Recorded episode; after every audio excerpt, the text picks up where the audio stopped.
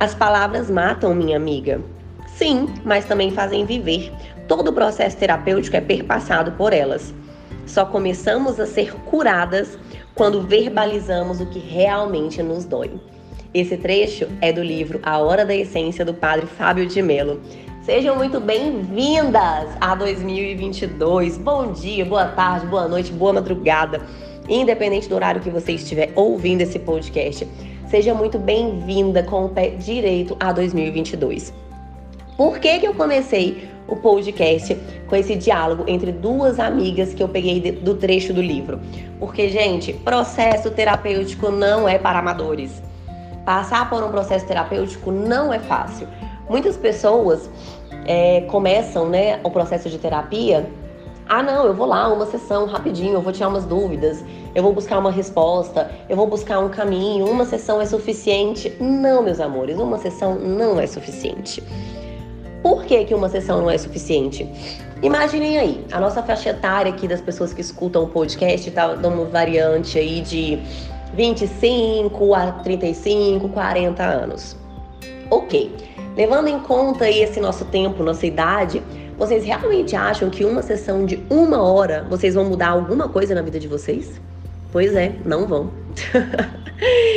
processo terapêutico é um processo de reconstrução.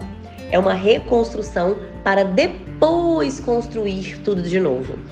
É um processo de olhar com muito cuidado, com muita cautela, com muito amor para aquilo que realmente te incomoda. Às vezes a gente nem sabe o que está incomodando de verdade, a gente vai precisar descobrir o que está te incomodando de verdade.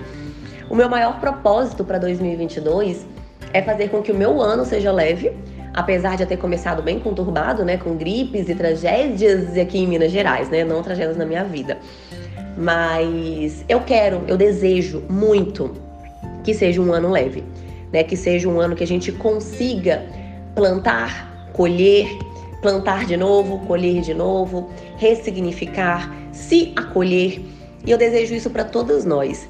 Nesse livro, A Hora da Essência, é, é, é, um diálogo entre duas pessoas, né? Uma enfermeira e uma mulher que está no leito de morte. Eu estou finalizando ele.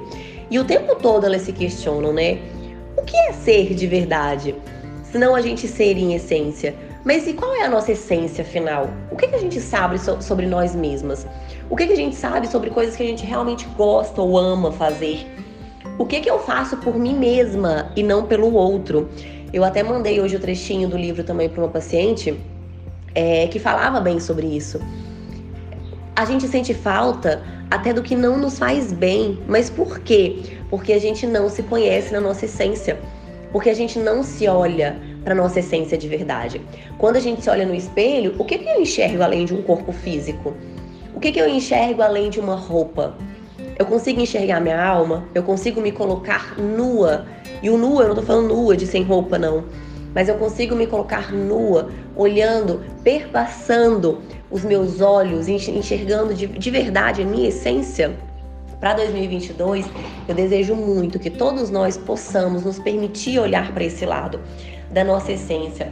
Por mais que a gente venha aí né, nessa onda de gripe, covid, pandemia e um monte de coisa, é, cabe a nós também entendermos como que nós vamos fazer daqui para frente, como que nós vamos é, levar as coisas daqui para frente.